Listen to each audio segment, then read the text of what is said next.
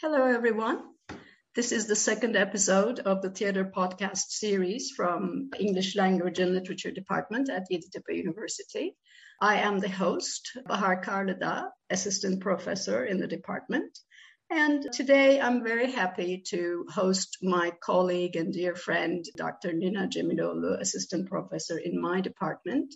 And she will deliver a talk titled Wake Up and Live, Ezra Pound, Antonin Artaud, and Anti-Bourgeois Theater.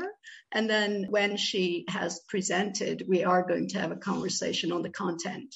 I would like to introduce my colleague to you. Nina Cemiloglu is an assistant professor in the Department of English Language and Literature at Yeditepe University.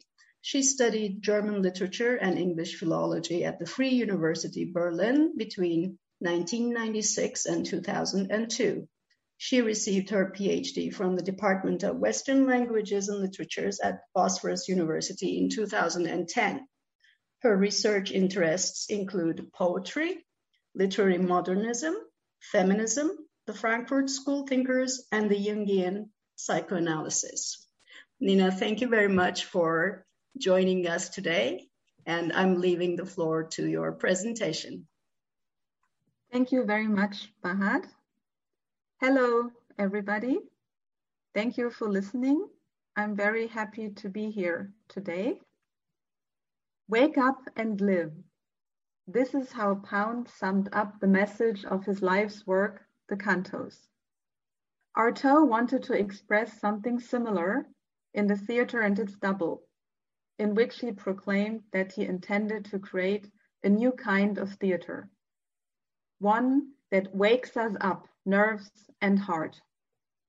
In tune with this motto, Pound and Artaud lived their lives intensely and, from a bourgeois perspective, scandalously. Like most rebels against bourgeois values, Pound and Artaud were born into and grew up in middle class, that is, bourgeois families. Their anti-bourgeois stance was not identical with Marxism or communism, as one might easily assume. As is well known, Pound was attracted by Italian fascism in the 1930s and 40s while he lived in Italy. During World War II, he expressed pro-fascist, anti-Semitic, and anti-American views in public. In 1945, he was accused of treason by the American government, but was then diagnosed as of unsound mind. He spent the years between 1945 and 58 in a mental asylum in Washington, D.C. 2 months after his release, made possible by his friends, among them T.S. Eliot and Ernest Hemingway, Pound returned to Italy. He never promoted hate, violence, and war. Throughout his life, he was engaged in translating the works of Confucius, the Chinese philosopher who promotes personal and governmental morality, justice, kindness, and sincerity. Artaud always claimed to be unpolitical. However, he was in total opposition to Western capitalist society. He not only rejected capitalism, but also Marxism, communism, socialism, and psychoanalysis. Like Pound, Artaud spent several years in mental asylums, which he naturally resented, especially the electroshock treatment he was forced to undergo in 1943. Artaud expressed his resentment of psychoanalysis as follows.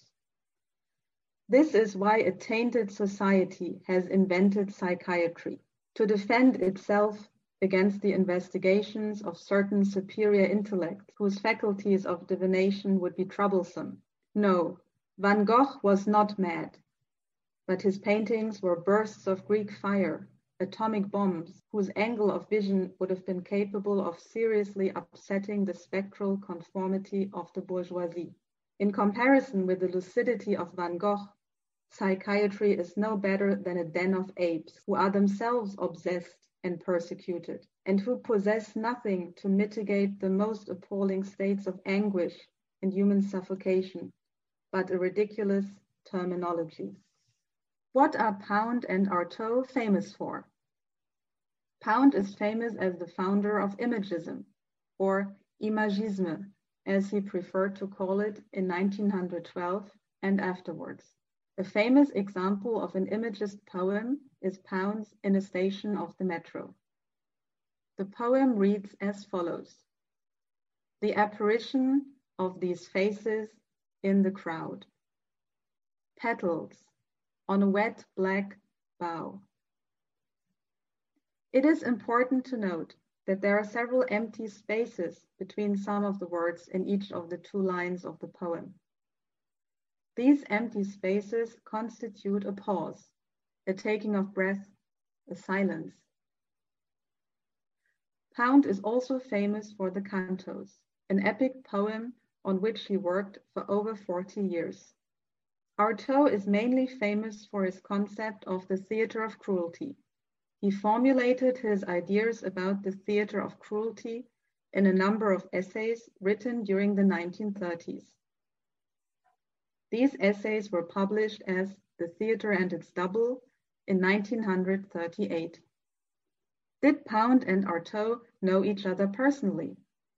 It would have been possible, because both Pound and Artaud lived in Paris between 1921 and 1924, but very probably they did not know each other personally, although Pound knew practically everybody in the world of art and literature. For example, T.S. Eliot, James Joyce, William Butler Yeats, William Carlos Williams, H.D., Ernest Hemingway, and Pablo Picasso, among many others. What do Pound and Artaud have in common? Both were mainly poets. Before he turned to the theater, Artaud wrote and published poetry. Both Pound and Artaud were visionaries who drew much of their inspiration from the past and from non-Western cultures. Both turned their attention, at some point in their lives, to drama, especially non-Western drama. Pound became interested in and inspired by the Japanese Noh drama. Artaud became interested in and inspired by the Balinese theater. Both were highly critical of the influence of rationalism on language in the modern West. Both believed that modern man suffered from being excessively rational. Both believed that this excessive rationalism constituted a sickness of which modern man must be healed. Both believed that a new kind of art could provide a cure, a medicine against this sickness. Pound considered the Japanese Noh drama, Artaud the Balinese theater, as such medicine. How did Pound encounter the Japanese Noh drama? In 1913, Pound met the widow of an American amateur scholar of Chinese poetry, Ernest Fenollosa. His widow gave some of his unpublished manuscripts to Pound.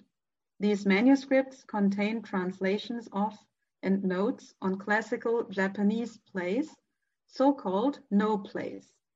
Between 1913 and 1915, Pound worked on Fenollosa's translations and notes together with William Butler Yeats, for whom he acted as a secretary at that time.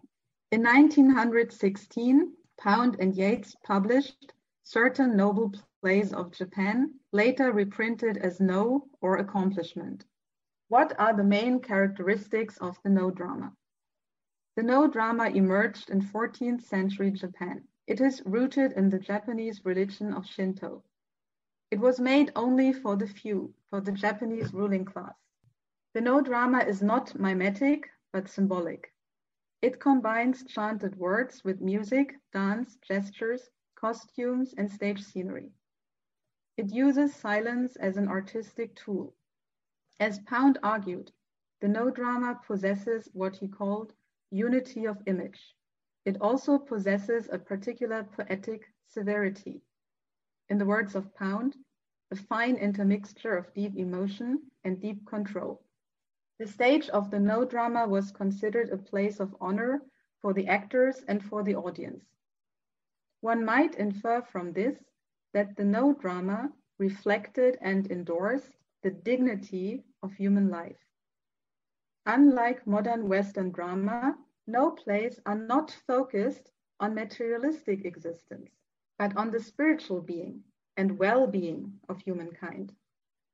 This means that the No drama has a medicinal function.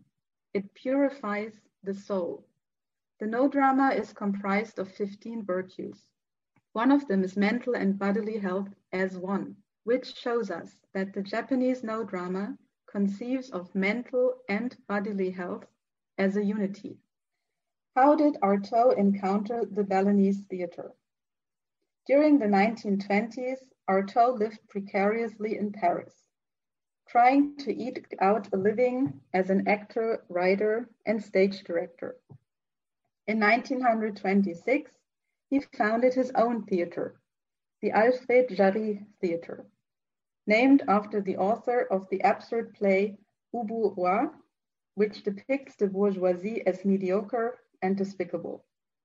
Because his theater was a financial disaster, it had to close down in 1929. Poverty-stricken and without any prospects, Artaud visited the Paris Colonial Exhibition in August 1931, where he watched a performance of a Balinese theater troupe.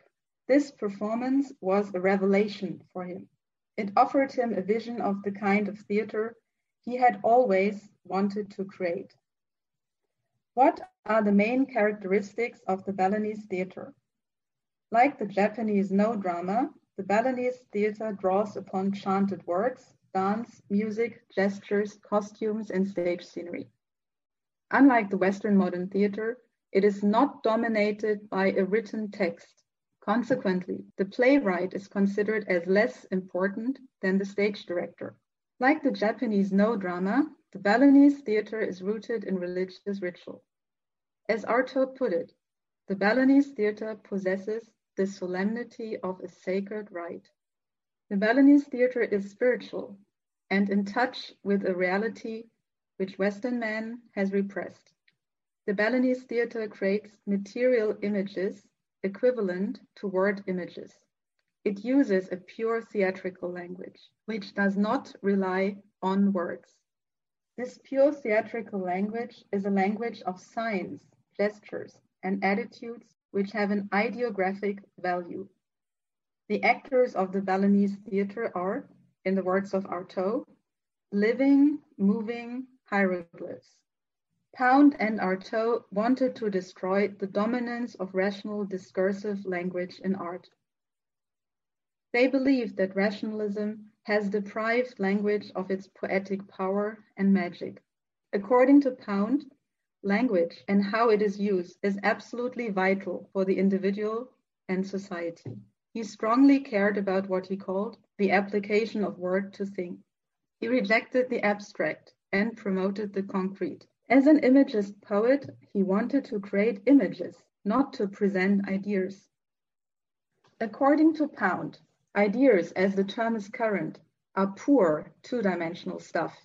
Similarly, Artaud argued that rationalism had made language desiccated and anemic. He rejected the Western modern theater because it was based on a rational language, a language he perceived as making everything on the stage insignificant and banal. Claiming to be realistic, Western modern theater, in fact, mirrors only a narrow and trivial reality, the reality of the bourgeoisie. Taking inspiration from the Balinese theater, Artaud wanted to create a theater which conjures up in the minds of the spectators a metaphysical, cosmic, archetypal, and dangerous reality. Artaud wanted to recover a language of nature, which is, as he said, tapped at a point still deeper, more remote from thought, a language of gestures, which retraces poetically the path that has culminated in the creation of language. It is important to note that Artaud's views on language had a strong influence on Julia Kristeva, which is particularly noticeable in her concepts of the semiotic and the abject. Pound and Artaud believed that the Western world was sick and in need of a medicine. Both believed that art could provide such a medicine. Pound regarded art as a vital part of the good society, According to him, to ask, what is the function of art in the good society, is like asking, what is the use of open spaces in the city? What is the use of rose trees? And why do you wish to plant trees and lay out parks and gardens? Pound argued that art is closely related to medicine. As he put it, the arts take over where medicine leaves off. In fact, the arts and medicine overlap. Pound argued that a great work of art possesses a power similar to electricity, a power which can transfuse, weld, and unify. According to him, a great work of art is an encompassing, total experience. He envisioned a kind of art which bridges the gap between art and life, the kind of art which overcomes division, fragmentation, alienation, and isolation. Like Pound, Artaud believed that art is of vital importance in the good society. He insisted on what he called the primordial necessity of theater. Like Nietzsche, Artaud wanted to liberate man from the pain and anguish of his individuality. He wanted to create a kind of theater which resembled a festival. This is how he described this idea of theater as festival. The agitation of the masses, convulsed and hurled against each other.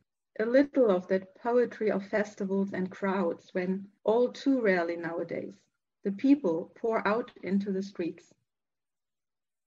Artaud did not want people to completely and permanently lose themselves in a mindless Dionysian frenzy, but he wanted to disrupt our physical and emotional apathy. Although Artaud acted in several movies, he was critical of the cinema because he thought that watching movies numbs our faculties, our capacity to think, feel, and create. Therefore, he called for a theater that wakes us up, nerves and heart. Similarly, Pound said about the Cantos in 1949. In fact, what do they say? Over 40 years and 40 volumes, except Wake Up and Live. Thank you very much, Nina. That was very illuminating and very interesting, both eventually seeking a theater to wake us up, nerves and heart, create an art as a remedy, as a medicinal tool, in reaching well-being, communal well-being, and also maybe individual well-being, but well-being, which comes with some cost, unfortunately, when we look at their lives. But then they're negating the psychiatric sciences. Your presentation called to my mind a few contexts, and I would like to share these with you and with our audiences. First thing that came to my mind was the mind-body split. The mind-body split as the product of the progressive Enlightenment thoughts, ideas, because yes, we're very grateful to the 18th century philosophers, thinkers, scientists, as they released the human mind from the shackles of fate to what was known to be the traditional modes of thinking up until then, the stronghold of aristocratic traditions, the impacts of the clergy. But then what replaced the thing that exited was the reason with some cost. That came with some cost to it, didn't it? You know, in the 20th century, we have great anti-Enlightenment thinkers, authors, philosophers, and I can situate Artaud and Pound within this kind of context. Also, I think what we are talking about has some political edge, probably because I'm working on political theater. This kind of apathy, the emotional apathy, will eventually bring social and political apathy. And how can this be countered? Where does this begin? And can reasonable dialogue dilute all negative affairs in our society? Can it really bring peace back to us? When we keep it to the context of the theater, of course, we have so many things to say about this topic. For example, violence on stage. Of course, I need to remind ourselves that we are here referring to the Western civilizations. We are talking within the context of Western theaters, Western civilization, which is now the first world civilization. Although both of our authors have been impacted by either Japanese or Asian traditions in their remedial search to bring people back to their feeling stages, right?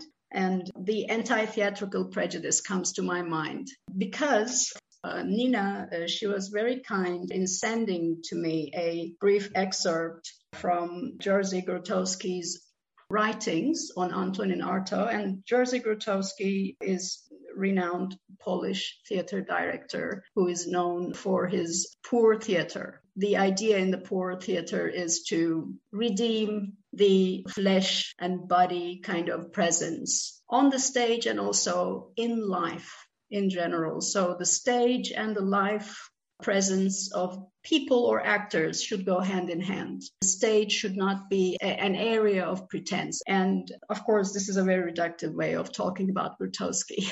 But then when Grotowski was writing about Antonin Artaud, actually I'm referring to an essay Nina provided me with. I'm very grateful. He wasn't entirely himself.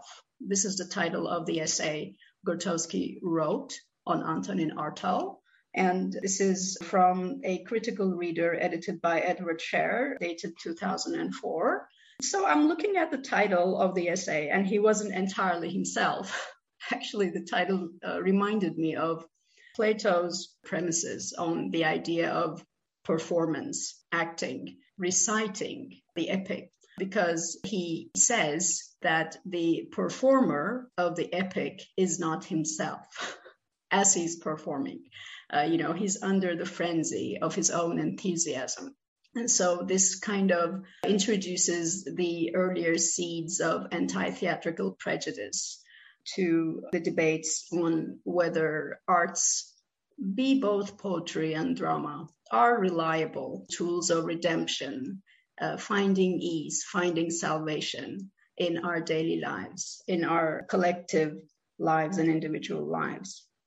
This idea of violence on stage is another topic, like how did the Greeks treat violence on their stage? I think they were more open to the idea, but then we also know that they had certain machineries, like certain tools, certain machines would bring the mutilated body onto the stage. And then when you look at the Roman practice, the Romans were more decorous, they were more meticulous on the idea that, excessive behavior should not be performed on the stage. It should rather be reported. It's a textual rendition more than a performative display of violence.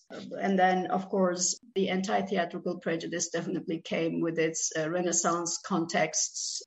For example, when you look at England, 16th century England, we find Sir Philip Sidney making specific references to Guson's work, condemning theatre for all the evils in the society. Of course, he was refuting the puritanical beliefs against art and theatre. There was this idea that theatre was the mother of all lies and abuse. It was teaching unwanted behavior by displaying such conditions on the stage.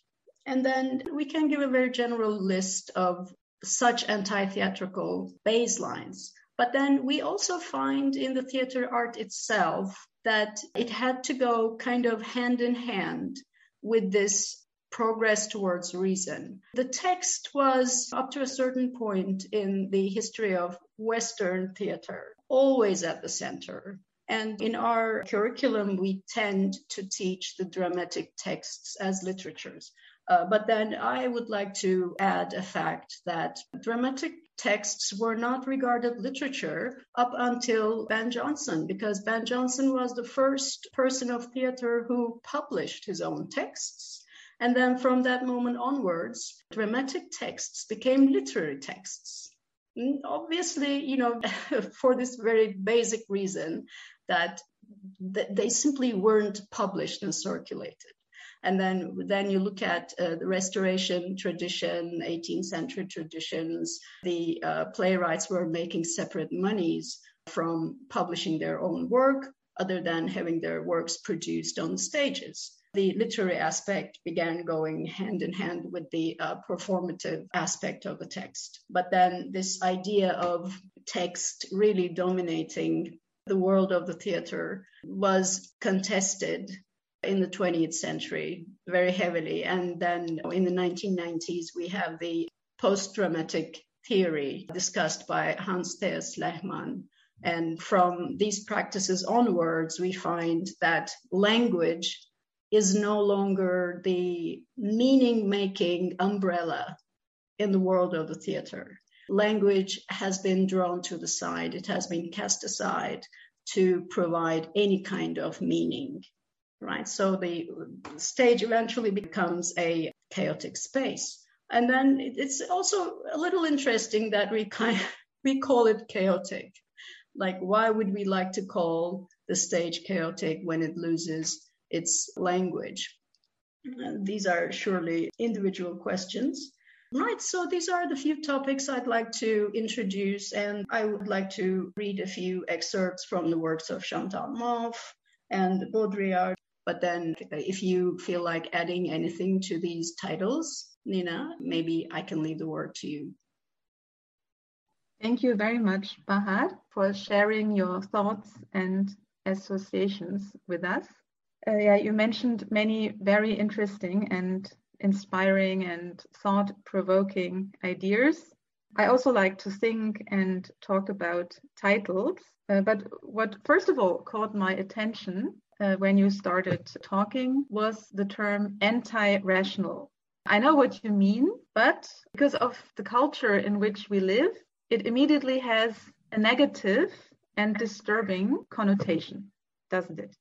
Yes. And this is something I find very interesting, because I find that I'm often drawn to writers and texts which are considered problematic or nowadays not politically correct. I mean, think of Pound, think of other modernist writers who felt attracted to what we now call fascism and has a definite idea of, but what was perhaps at the time not as clearly defined as it is today. But yes, coming back to the idea of titles, yes, at first I hesitated to volunteer for participating in this podcast because it's a podcast series about the theater. And intuitively, I feel more drawn to poetry. And initially, I wanted to focus on the idea of images. It's obvious in the case of Ezra Pound, he's considered the founder of imagism. But similarly, Artaud wanted to create something he called poetry in space.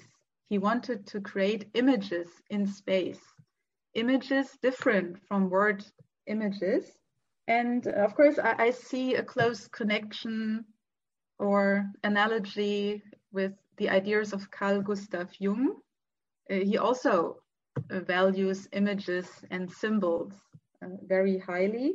And Artaud even uses expressions like the dream tells us as much as what we consider reality.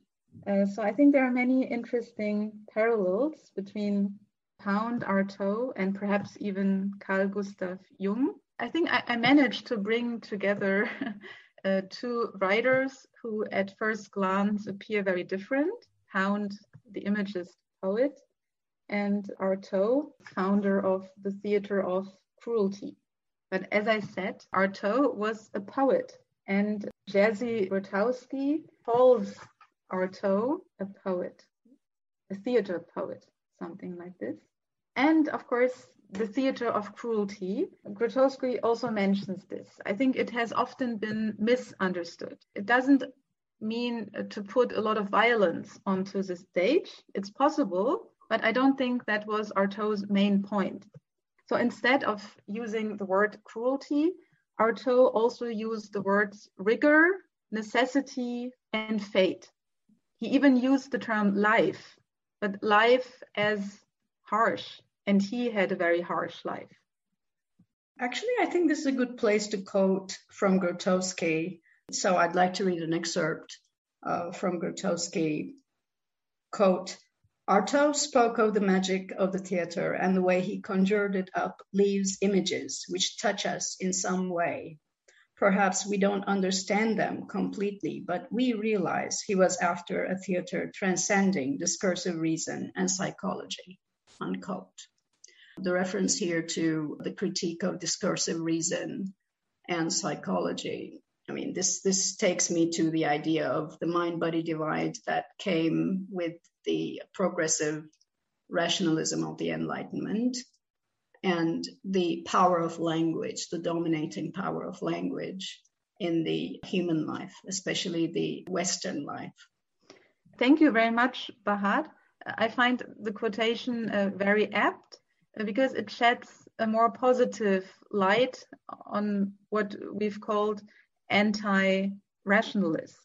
I mean, nobody means to discard reason, but there's more than only reason. So the attempt to transcend reason is a worthy goal. I believe it's necessary when we think of everybody's mental and emotional health.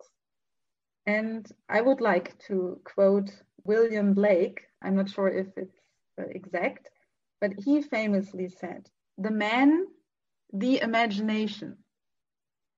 So imagination is also a part of reality. And in the quotation by Grotowski, he says, yes, maybe we cannot completely understand what Artaud had in mind. And I like this thought as well very much, because we live in a culture that pretends that we can understand everything. I believe we can't. So do I. And then I have another quote from Grotowski on Artaud, quote, civilization is sick with schizophrenia, which is a rupture between intelligence and feeling, body and soul, unquote. If I may continue with a few excerpts from the political thinkers of the 21st century, if I would begin with Chantal Mouffe, I would refer to her works Agonistics, Thinking the World Politically, and On the Political. Agonistics from 2013 and On the Political is from 2005. And, well, Agonistics is actually taking adversarial positions versus apolitical attitudes. So you can be adversarial, but then you shouldn't be an enemy. This is agonistics versus antagonism. She's obviously not rooting for antagonisms, which call to mind enmity, but then she's rooting for taking adversarial positions. The retreat from such adversarial positions eventually brought the post-political vision that we are tainted with today. I mean, no one has any constructive political attitude. I think it is a matter of reaching down to our actual feelings and beliefs and to reaching down to our gut level, like how Artaud wanted us to, or how Jerzy Grotowski wanted to peel the layers, to leave aside the masks, the social masks, the emotional masks, the individual masks that we have been learning to put on as we had to adapt to the conditions in our lives, right? So like we should have this courage to reach down and grab our own guts and take them maybe out to the surface. And then we should not do this in an antagonizing manner, but she uses agonism as a counter attitude to antagonism. So antagonism is like struggle between enemies. Agonism is struggle between adversaries, right? It's okay to be and to have an adverse opinion, to have a political attitude in line with that adverse opinion. And then I do believe that it calls for a gut level awareness of your deep individual needs, feelings, your right to be in that society, you know, as a member of that community with your own individual needs and your ability to carry that to the surface. I'd like to quote from Chantal Mouffe, actually. This is from On the Political.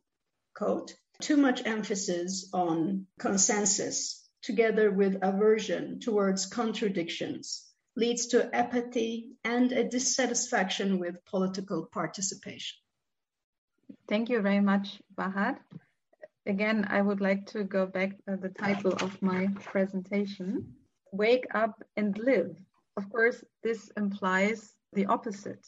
We are not awake and that we don't live. So yes, this apathy, this dissatisfaction, these are very dangerous. And yes, it takes a lot of courage. And Artaud had this courage, but he was put into an insane asylum. So that's how far he took it. I read about an event in a Paris theater when Artaud read out loud some of his texts. I mean, that was the plan. He was supposed to read out loud from some of his texts. But I suppose after a few minutes, he felt alienated. So he stood up and started to talk about himself. And he used his body. I don't exactly how. But at some point, people in the audience started to leave because they felt extremely uncomfortable, disturbed, and embarrassed, maybe. So Artaud's performance was interpreted as a kind of mental breakdown or nervous breakdown. But he had the courage that he made himself vulnerable up to an impossible point in this kind of society. But of course, a few people were impressed. I remember I read a comment by André Breton, who said in a eulogy for Artaud after his death, that he admired Artaud for this courage, for this absolute, total sincerity, and that he himself felt ashamed comparing himself to Artaud, because like almost everybody, he didn't have the courage to expose himself to this extent. Yeah, this also takes us back to the bourgeoisie. Artaud talked about the spectral conformity. A specter is something like a ghost from the world of the dead. So again, wake up and live. So Artaud was powerful and courageous enough to use his body language. Contemporary individuals, contemporary societies, there's definitely the problem of shying away from the bodily presence. And then theater stage is, I believe, the place that can challenge that problem. And it's no wonder that we are talking about, yes, a poet, but then also people of the theater. And then I'd like to refer to Jean Baudrillard, because he's definitely referring to the lack of political will. I know it's a step further away from what Chantal Mouffe said, but then I really do believe that our discussion has a political edge to it. Baudrillard also claims that people have come to ignore the vitalities of radical positions,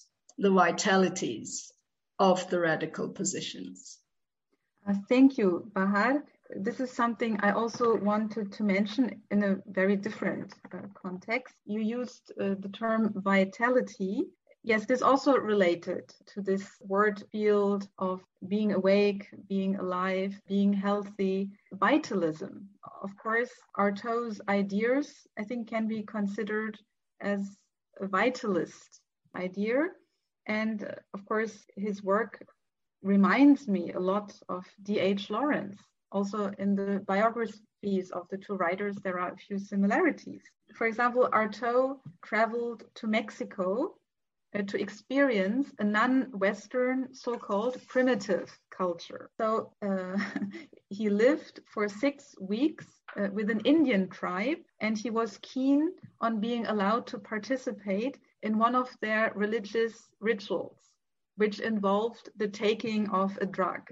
And he managed to be included. The experience, I think, was more disturbing than he had expected, because after his return from Mexico, his health declined to such a degree that he was put into a mental asylum.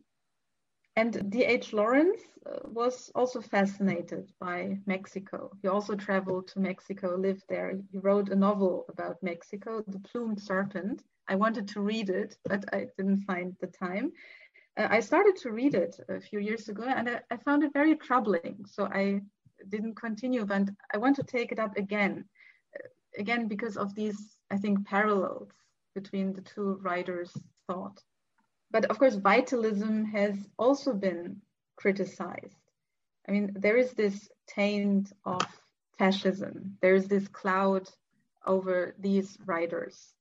Maybe not Artaud, but certainly D.H. Lawrence, of course, Nietzsche, although he died before the National Socialists came to power. Yes, so it is often said they were attracted by fascism, but I think there are differences. We must differentiate, and I think somehow we must give credit to these writers. Again, there's the political context, and of course it's from our perspective after the Second World War and the Holocaust. Right. I think the place to look for these answers is to go back to their ideas, their searches. And it was a polarized time in the Western history. But then looking back, of course, we're aware of its consequences. And then if I may bring one more term from Baudrillard, I find this very fascinating. He talks about positive brutality as silence, inertia, and indifference, as it prefers a football match to a human and political drama. And then, of course, he claims the age of political has gone, and he refers to the numbed masses.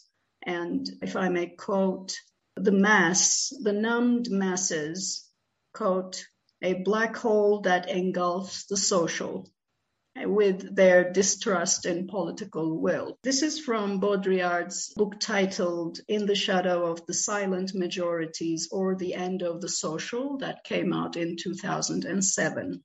Yes, thank you, Bahar. You've mentioned another important keyword I also wanted to mention, again in a different context, mass society. This was already a phenomenon when Pound and Artaud lived, and this is, I think, something important in literary modernism as a whole. And literary modernism has been accused of elitism. And of course, elitism has a negative connotation. But again, I think we must differentiate. I think this was a protest against the negative consequences of living in a mass society. I mean, the mass society has many advantages. But as always, something was lost, something disappeared. You know, personally, I would associate the rise of the masses with the voting rights given to the working classes. Eventually, their political power had to be curated, had to be domesticated.